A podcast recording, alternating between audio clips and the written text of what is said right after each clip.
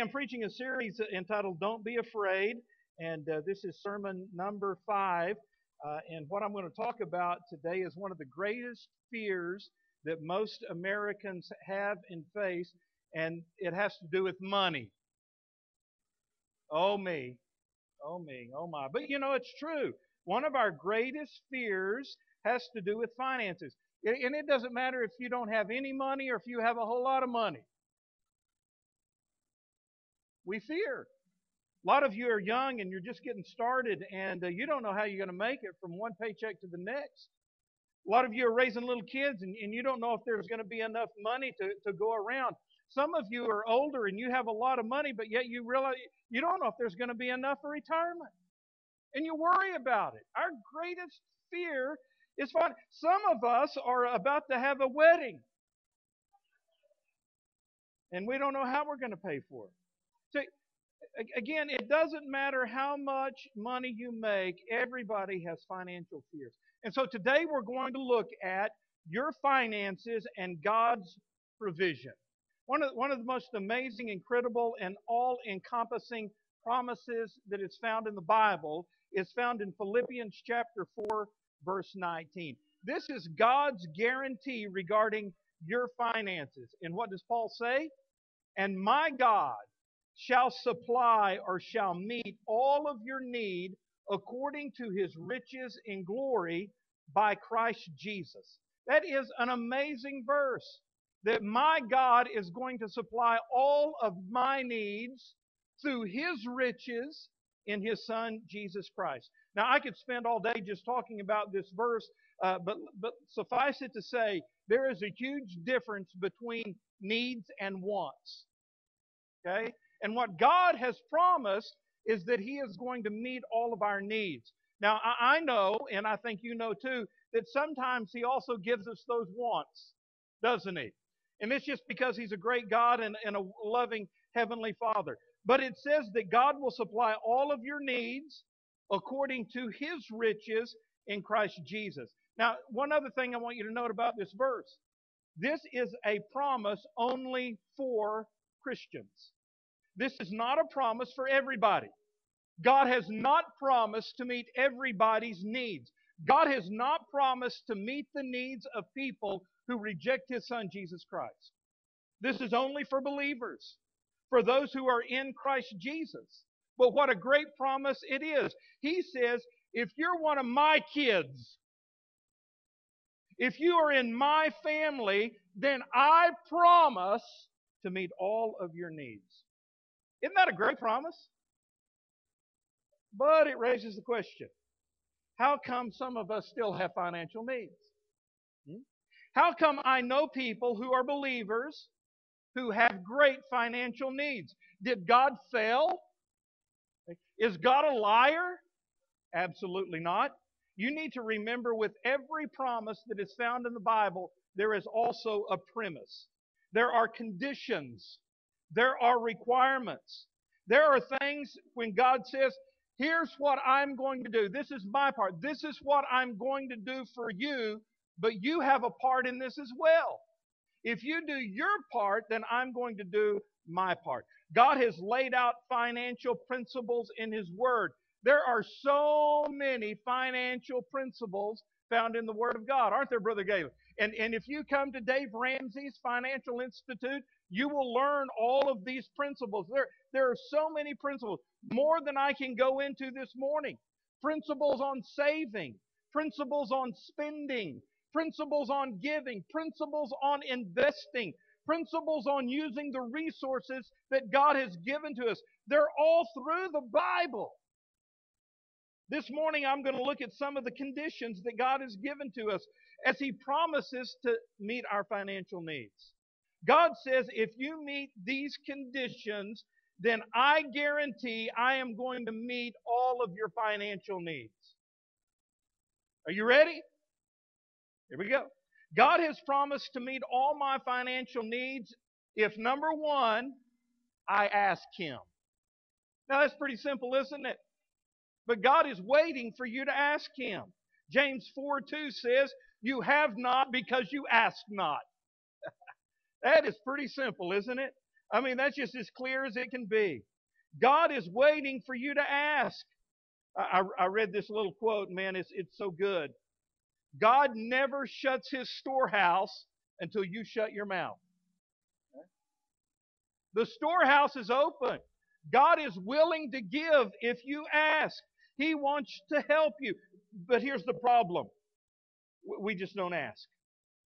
For example, last time you needed something, did you ask God for it or did you just go out and charge it? Uh oh. I'm, I'm already making people mad, aren't I? Okay, I make people mad almost every week, and I don't mean to. I mean, it's just, it's just, I know it's just the way it is. People, people really get ticked off when the preacher talks about money. And here's, here's the funny thing about it. I can talk about money one Sunday a year, and people will complain. That's all that preacher ever talks about. It is absolutely crazy. But today's message is to help you, all right?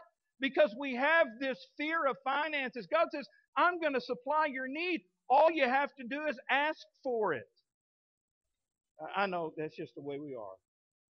Instead of praying about it, we just go out and charge it. We just go out and buy it. Jesus said, Ask and it shall be given to you. Seek and you shall find. Knock and the door shall be opened unto you. What a great promise. Ask, seek, knock. Do you see those three words? Take the first letter of all three words. What does it spell? Ask. God is saying, hey, do, do, you get the point? That's what I want you to do. Just ask. Over 20 times in the New Testament, God said, ask me. Just ask me. One of the reasons why you never see miracles in your life is you never ask for them. God, you know, and, and here, here it is. You're, you're thinking, man, he sure is sounding like one of those health and wealth preachers on TV. Y'all know me better than that. And besides that, my hair, I can't slick my hair back, so I can't, you know. Question is, would you like to see God perform more miracles in your life and bless you in an incredible way? Would you? All you got to do is ask Him. Here's a law. Write this law down. Before you pay for it, pray for it.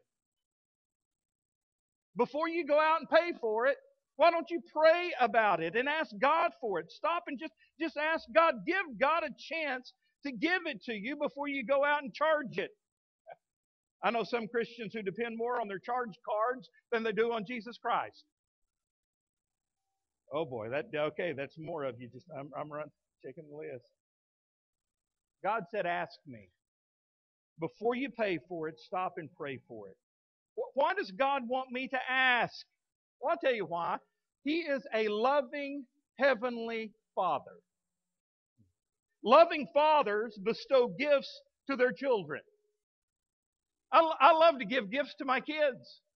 I love to provide for my, not just their needs. I like to give them what they want. My, my son, and I know he's sitting here and he's going to get mad at me for this. My son has this thing about cool socks. I mean, you know, I mean, I know socks make you cooler. I know that. I've, I've learned that. They do. Socks make you cool. And so my son loves these socks. He's got four drawer, drawers full of socks. They cost like $15 a piece. And, and his mama says, no more socks. No more socks. And so he doesn't ask her for them. He asks me for them. I said, okay, go ahead. Buy one more pair, you know? Because I'm thinking about stealing some of them from him, sort of, because I need, I need to be a whole lot cooler than I am. But here, I just, I love my kids and I can't hardly say no to them. I love to give them things. I love my wife. And I just, I just love to give her stuff. Why? Because I'm crazy in love. Come on. I, I mean, guys, come on. Don't you just sometimes we just do crazy things because we, we love people and we and we give you know what? God loves us. God loves to give to us. You know, if you pray as much about your finances as you worry about them, you would have a whole lot less to worry about. God says, Ask. I'm just waiting for you to ask me. Now, I'm about to go to point number two, but I, will I'll just go ahead and tell you what I told people in first service.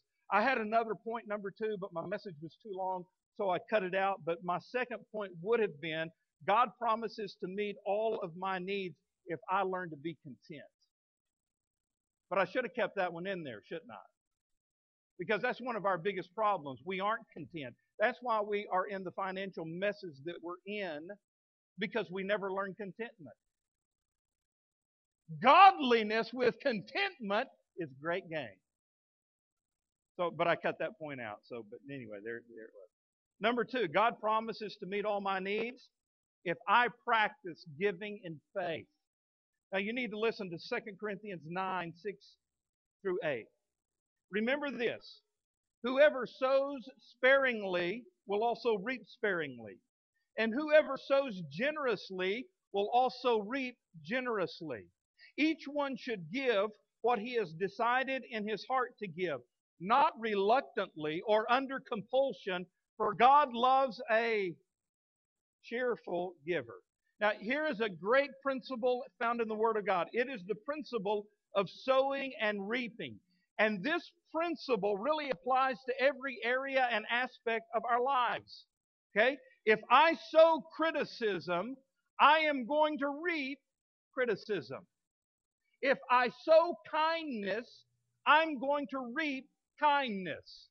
If I sow generosity, then it's going to come back to me and I'm going to reap generosity. It's, it's a crazy thing, but it really is true and it works. It's kind of like giving blood. You don't think you can give up your blood, but you know what? If you go and give blood away and donate blood, it just reproduces itself inside of you. Isn't that amazing? So here's the point whatever you need more of, you need to give that away.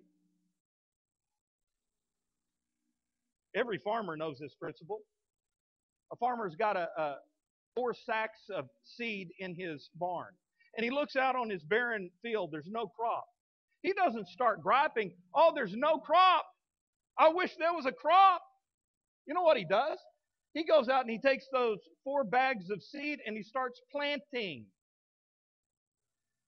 Here's my little TV evangelist quote right here. Get ready to write it down. When you have a need, plant a seed. It's a true principle. What does the farmer do? He goes out, he plants the seed, it reproduces itself, and he gets more than what he started with. You, you tell me, does four sacks of seed produce only four sacks of seed? No. They multiply a hundredfold. No farmer in his right mind would ever say, you know what, I can't afford to plant this seed, to sow this seed. This is all the seed I got, so I'm going to keep these four bags of seed and just set on them. That's crazy talk, man. No, he's going to go and he's going to plant it. He knows the only way he's going to get anything out of those seeds is by planting them. If he holds on to them, that's all he's got. But when he starts sowing them, planting them, giving them away, they begin to multiply. And did you know this is a true principle for every aspect of your life, including your money? Now, I understand it really seems illogical that when I have a need, what I need to do is start giving away. That really, when you process that mentally, humanly speaking, it's illogical. But that's why it requires faith. Why did God set it up this way? Well, simply because God's a giver. All right, God is a giver. He is the most generous giver in the entire universe, and God wants you to learn to be just like Him. His number one characteristic is that He is a giver. How do I know that? The most famous verse in the Bible tells me. For God so loved the world that He gave His only begotten Son. God wants you to learn to be a giver. Now listen to Proverbs chapter 3, verse 9. Honor the Lord by giving Him the first fruit or the first part of all your income, and He will fill your barns to overflow. Now, that's a mighty promise right there. And what he's talking about is the principle of tithing. It's the principle that says, I give God back the first 10% of everything I make. So if I earn $100, the first $10 goes back to God. If I earn $1,000, the first $100 goes back to God. And understand this, and, and really, I'm, I'm touching you where you get irritated. I know that. But please understand, tithing is an act of worship. I'm not giving my money to somebody else or some institution. I'm giving that money to God. I'm worshiping God with my tithe. It's an act of worship that says this God, I understand that all of this stuff that I have came from you in the first place, and if it wasn't for you, I wouldn't have any of it. And God is saying back to me, Harmon, put me first in your life. You honor me with the first fruits of your life, and you just sit back and watch what I'm going to do. I am going to bless you indeed. Your barns will overflow. I, I, learned this principle when I was a kid. My parents taught me this, this principle when I was a, a little bitty boy. The first 10% of everything you make goes back to the Lord. I guess I was probably three years old when they sent me off to the fields to work. Oh boy. Oh boy. No, we, we were, my sister and I were both under the age of actually having a, being able to have a job when we got our first job. It was a paper route, and I've told you about that out in, out in Midland, Texas, is a country route. I mean, it was like a, it was a 97 mile route. Not really. It, it's like 15 miles that we had to go into. And my parents wouldn't drive us, so we had to ride our bicycles for 15 miles every day pulling paper. That's not exactly the truth either. They did drive us around. The point I'm making, it was it was a tough job for a little 10 year old boy. You know what? But you know, my parents stopped me from the very beginning. They said, Trita, William, we're going to sit you down and teach you this principle. The first 10% of everything you make goes back to the Lord. And I wondered as a kid, why? Why? Why? Why do you do that? Is it because God needs it? The answer is no. God doesn't need it. It's because He wants what that 10% represents. And that's my heart. My heart. The Bible says, where your treasure is, that's where your heart is also. If you say, Jesus, you're number one in my life, but if he's not number one in your time and in your finances, you know what? He's not number one. You're just kidding yourself. You say, well, how, how do I know if he's number one? Look at your calendar and look at your checkbook. I love this verse in Luke chapter 6. It says, Give, and it will be given unto you. Good measure, pressed down, shaken together, running over. It will be put into your lap. Give, man, give, and it will be given to you. You give the first part of your income to the Lord, and you just watch how God blesses you. And guys, let me I don't understand how this works, but it works. Some some of you are thinking, I, I'm I'm so worried about my finances. I'm so worried that I'm not going to have enough to live on. Well, make sure you tithe first. You give God the first 10%, and He's going to bless it. It's like when I give God the first part of my day and a daily quiet time with the Lord. He makes the rest of the day expand so that I can get more done. When I give the first part of my income to the Lord, somehow, and I don't understand this, I can't, I've never been able to figure it out. But when I give God that first 10%, somehow, some way, He's able to take the other 90% and expand it so that everything gets paid. It's amazing. Some of you think you can't afford to tithe. But I honestly say, as your pastor who loves you, you can't afford not to tithe. That is, if you really want God's blessings in your life. God has promised to meet my financial needs. And number three, if I maintain my integrity. God, did you know God doesn't bless dishonesty? Proverbs 16:11, the Lord demands fairness in every business deal. So if you want God's blessing on your finances, you've got to be honest. Or, or let me put it in a different way so you actually get it. You can't be ripping people off. Okay? Proverbs 19:1. Better to be poor and honest than to be rich and dishonest. Why? Because Jesus said, What does it profit a man if he should gain the whole world and lose his own soul? You know what? Sometimes I think the pressure is on us to get ahead, or maybe just the pressure to keep up. It, it is so overwhelming that, that we, even as believers, are often tempted to compromise our ethics. And, and maybe we, we do it with just a little bit of, of shading of the truth in order to make a buck. Maybe we overvalue something, or maybe we just don't tell somebody what's exactly wrong with whatever it is we're trying to sell them. Or maybe we just take a deduction on our taxes that's not really there. Why? Because the draw to make a buck is so intense in our lives that sometimes we forget who we are. Let me tell you, God doesn't bless dishonesty. God has said that He will meet our needs if, number one, we ask for His help, number two, we give in faith, and number three, if we maintain Christian integrity. And that decision to do the right thing and to trust God is not a once and for all decision. It is a day by day decision, a moment by moment decision.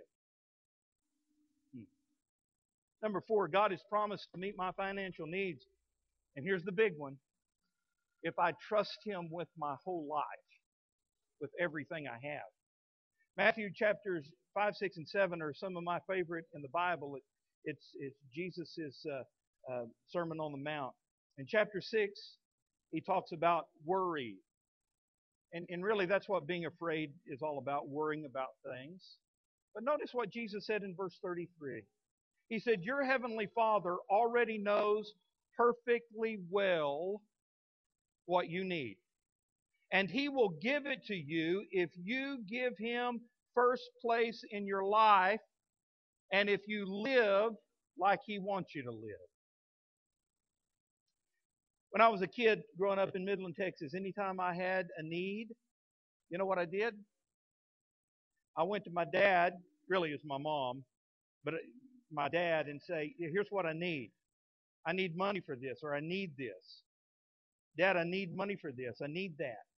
You know what? Not once in my entire lifetime of growing up did I ever wonder or worry about where that money was going to come from or where he was going to find the money. You know why? That was his job. I mean, he's the father. I'm the kid. Kids spend, fathers make. Kind of like this unwritten rule we have, right? I'm, being a little facetious, but right?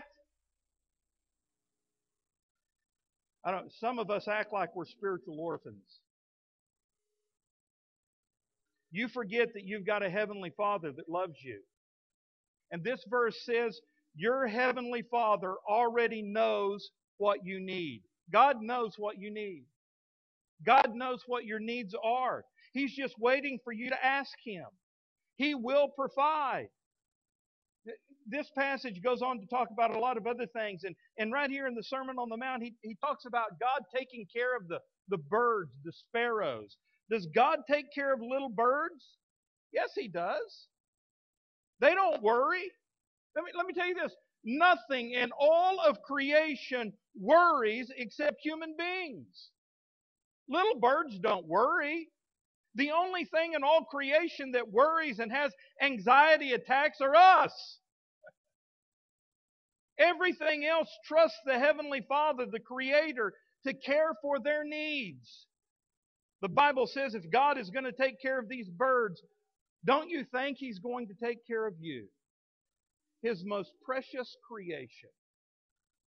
You know, really, when it comes down to it, listen to me, guys. This is the issue. This is the issue. This is the bottom line. How much do you trust God? How much do you trust God? I, I read a little statement this past week. You may argue with it until you think about it. The statement says worry is really just a form of atheism.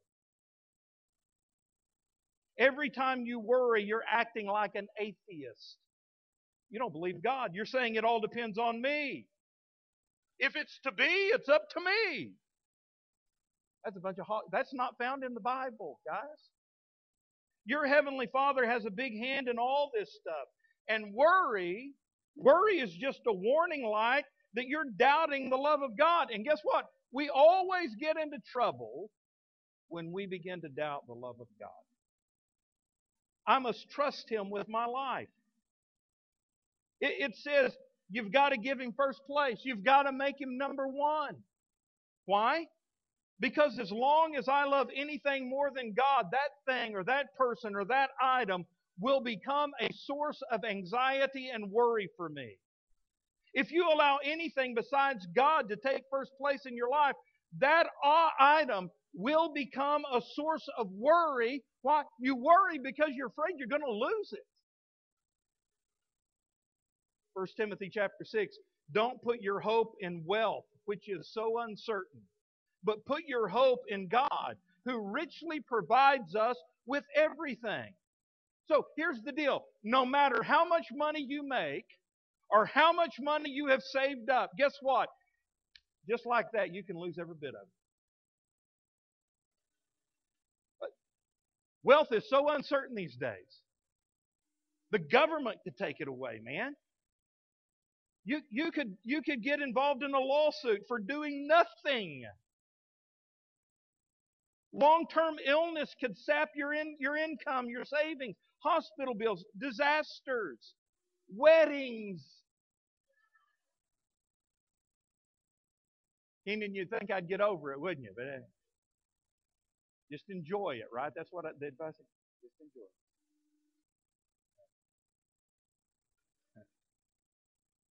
There are so many ways that we can be wiped out in a matter of months, no matter how much you've got. So you, you must always remind yourself my security is not in my bank account. No matter how much I've got in it, my security is not in my bank account. My security is in the Lord. Don't hope in wealth, hope in the Lord. Because here's what I know if God turns off one faucet, He'll turn on another faucet. If God closes one door, He has the ability to open another door. I've just got to keep trusting Him. I've got to seek, keep seeking Him. Psalms 111, verse 5. He gives food to those who trust Him. He never forgets His promises. The book of Romans tells us that God sent His Son, Jesus Christ, to die on the cross for you, to pay for your salvation, to pay your debt that you couldn't pay. Jesus paid it for us. And you tell me if God loves you enough to send His Son to die for you, don't you think God loves you enough to take care of the needs that you have in your life? Don't you realize that any other problem that you have in life is minor by comparison? That God solves the biggest problem we have. And that's a sin problem. The bottom line is really this Am I going to believe in God that God will do what God says He will do? That He will provide for me? Am I going to believe Him enough to do what He tells me to do as evidence of that faith? Our theme verse in this series is Psalms 34 4. It says, I sought the Lord and He heard me. He delivered me from all of my fears. You see, the answer to your fears is not a program, it's not a process, it's not an institution. The answer to all of your fears is a person. His name is Jesus Christ. You need to hope in the Lord. When you're afraid in any area, it's just that you have forgotten what God is like and who God is and what God has promised to do for you. In this case, in the area of finances, you need to realize that God has already made the promise I am going to supply all of your needs. If you are in my family and if you are one of my kids, I am going to take care of your needs. But here's what you must do. And I'll start right here at the end. You must put Jesus Christ number one in your life. You must honor him as Lord and God and King. And then just live by the plan he has provided. It requires faith. It requires that you become a giver and not just a stingy hoarder, but that you give like God because that's what God is. The answer to your fears is Jesus. So if you are serious about being set free from financial fears, uh, hey, it's your choice. But you must choose to do what God has clearly told you to do. Follow the plan He's laid out for you. He said, I will do this. Here is the promise, but you have to obey the premise. And I want you to, I want to challenge you today to solidify your commitment to make Jesus Christ the Lord of your life. If you're here today and you've never invited Jesus into your heart, come today. Put him on the throne of your heart. Ask him for forgiveness and he will forgive you. If you're a Christian and you're away from God, I challenge you to, to come back to God today. He's that loving Heavenly Father who's waiting for your return. Just come to Him. And then if you're here and, and, and, you're trying to serve the Lord as best you can, but you know what? Every week you're falling short. Every week you worry and you have this fear about not having enough. You're, you're fearful for your finances. You just come and follow the plan God has laid out for you, and you can leave that fear behind. I know there are others here today, and they've just got burdens and requests, and and and uh, you just need a touch from God. That's why we have what we're about to have, just to give you a chance to come to the altar and pray to a God who loves you and cares for you. So do that today. Give him give him your all. I, I told the first service people I woke up in the middle of the night last night with this verse just just hanging in my head. It was clinging to my brain. What does it profit a man if he gains the whole world and loses his own soul? You, you, you really step back today and think about it. The, the stuff that we grind out every day for, it. get up early, work all day, put before our family and even before our faith, is it really worth it? I, I know you got to work. I know you, you've got to make money. I understand that. But you know what? I think we have a love affair with money when we need to have a love affair with Jesus. Heavenly Father, I pray that you'd bless my friends today. For those who need to come and call upon the name of Jesus, I pray that they would have the freedom to do that. Lord, for others who just need to come and, and get close to you and feel your warm embrace, I pray that they would come. Lord, for those who are grieving and hurting, and for those who have a need in their life, may they sense the freedom in this place to come and call upon the name of Jesus and to receive that peace that passes all understanding. Have your way in our lives and in this part of the service. But we ask it in Jesus' name. Would you stand with heads bowed and eyes closed? If you need to come and pray about anything,